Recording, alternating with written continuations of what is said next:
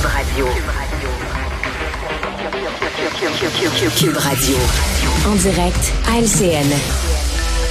Il est 8h45, on va rejoindre Richard Martineau. Salut Richard. Salut, écoute, mon séchoir était brisé hier. Je suis allé à la pharmacie m'en acheter un autre. Et ce matin, en le sortant de la boîte, je me suis rendu compte de quelque chose. Euh, alors, c'est écrit sur la boîte, aide à rendre les cheveux saines. Alors, tu vois, mes cheveux sont très saines ce matin. Et c'est écrit saine. aussi. Je l'ai remarqué tout de suite en te voyant. Ils sont saines, saines, saines. Aide à prévenir les damages. Tu vois, il n'y a pas de damage dans mes cheveux, absolument pas. Et c'est écrit resplendissez toute la journée. Toute la journée resplendissez. Alors, je, je vous rappelle que je vous rappelle que c'est l'anglais qui est en déclin et qui est menacé au Québec. C'est pas le français du tout. C'est c'est l'anglais qui est menacé. Ah oui, des Donc, fois. Quand on lit les emballages, les instructions de certains produits, imagine quand tu as monté un meuble et que c'est en mauvais français, tu essaies de décoder qu'est-ce qu'on a voulu dire. euh, déjà, Oh, déjà fois, quand c'est pas mauvais suédois, c'est compliqué. Fait que t'imagines en mauvais français. Exact. Hey, L'interminable dossier de Mme El Gawabi, là, commissaire à la lutte à, à la- l'anti-islamisme, l'islamophobie. Là, tous les partis au Québec demandaient euh, son renvoi, sauf Québec solidaire qui voulait la rencontrer, mais elle n'a pas accepté. Donc finalement, ils disent qu'elle doit partir. Ben, mais les autres, ils se réveillent. Là. Ils disent, hey, nous autres aussi, on demande sa démission. Puis ça, tu sais, euh, tu reçois des gens à souper chez toi, il y a un feu, tout le monde se lève de la table, puis il s'en va éteindre le feu, puis ça. Puis il y en a un qui est là. Il reste là à la table, puis il fait rien. Puis une fois qu'il reste rien que quelques braises, là, que tout est éteint, là, il arrive soudainement avec un seau d'eau, puis tu tassez-vous, là, je vais l'arroser. Mais tu où c'est que t'étais, là? J'étais, euh, en dehors, là, en train de ramasser de la neige, là, puis de la faire fondre pour. Tu sais, c'est comme, écoute, le, le gars qui arrive, qui finit le, marathon deux jours après tout le monde. Il n'y a même plus de banderole pour le fil d'arrivée. Les caméras sont parties, et puis personne qui est là, puis là, il arrive. Wouh! J'ai fait le marathon, tout ça. Alors, bienvenue à Québec solidaire, qui arrive après tout le monde, qui avait refusé de s'allier aux autres députés. Absolument pas. Ils voulaient jouer les smart. Ouais. Mais là, ils se rendent compte que Mais tout eux, le ils monde disaient, dénonce. Richard, eux, ils disaient qu'ils voulaient entendre euh, de la bouche même de Mme El Gawabi quelle était sa version. Ben oui, mais écoute, euh, déjà le, le bloc, le bloc québécois l'a déjà fait, mais on, on connaissait sa version. On veut dire à de nombreuses reprises, elle avait dit le fond de sa pensée sur les Québécois. Et là, les autres, pour avoir l'air smart, ils ont déposé une motion en disant nous autres, on veut que l'Assemblée nationale dénonce l'islamophobie. Et là, la CAQ n'est pas embarqué là-dedans parce qu'on sait que l'islamophobie, c'est un mot qui est quand même un peu miné. Là, on utilise des fois ce mot-là pour faire taire toute critique de l'islam. Donc, et là, il dit, ha, ha, ha, la CAQ est raciste, la CAQ est raciste.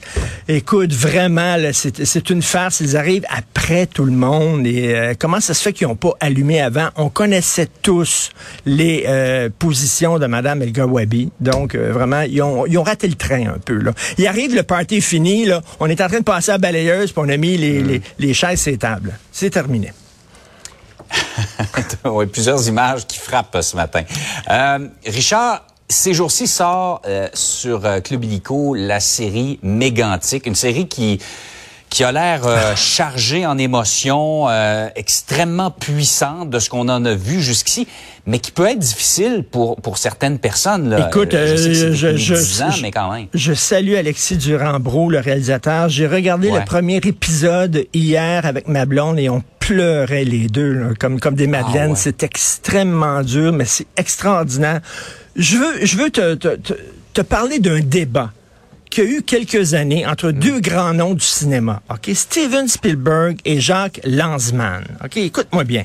Jacques Lanzmann est un intellectuel français juif. C'est un gars très important. Il a sorti avec Simone de Beauvoir dans les années 60. Là. Alors, en 1985, il a fait un documentaire sur l'Holocauste qui s'intitule Shoah.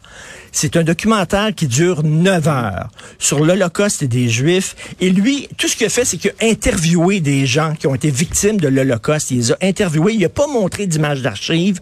Il n'a pas montré de reconstitution de ce qui se passait dans les camps parce qu'il disait, il faut pas montrer l'horreur.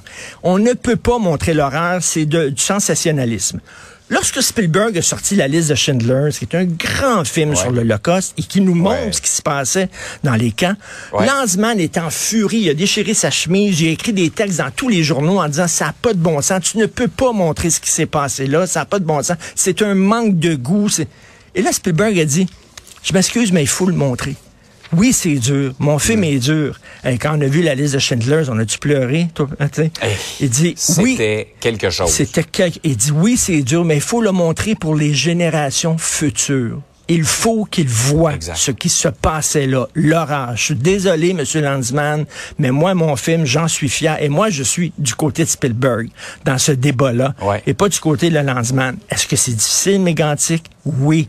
Mais écoute, on, on regarde ça et on se dit, ça juste pas de bon sens qu'un train rempli de pétrole ait pu traverser une ville. Et ça existe encore, en hein, des voies de contournement, il n'y en a pas dans tous les villages encore, ça existe encore. Et c'est une explosion nucléaire, littéralement, le centre-ville sauté comme ça. Regardez ça prenez euh, une boîte de mouchoirs euh, comme ça, là, mm. parce que hier, je vous le dis, on est pleuré beaucoup, ma blonde et moi, mais Dieu que c'est ah bon comme série, c'est fort.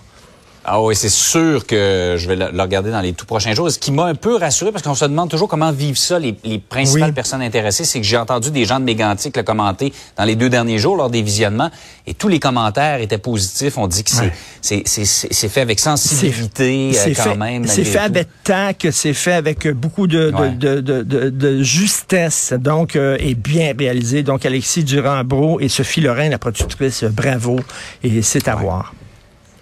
Et sur une note plus légère, je te rappelle que tes cheveux sont saines et je te souhaite de resplendisser toute la journée, Richard. Toute la journée.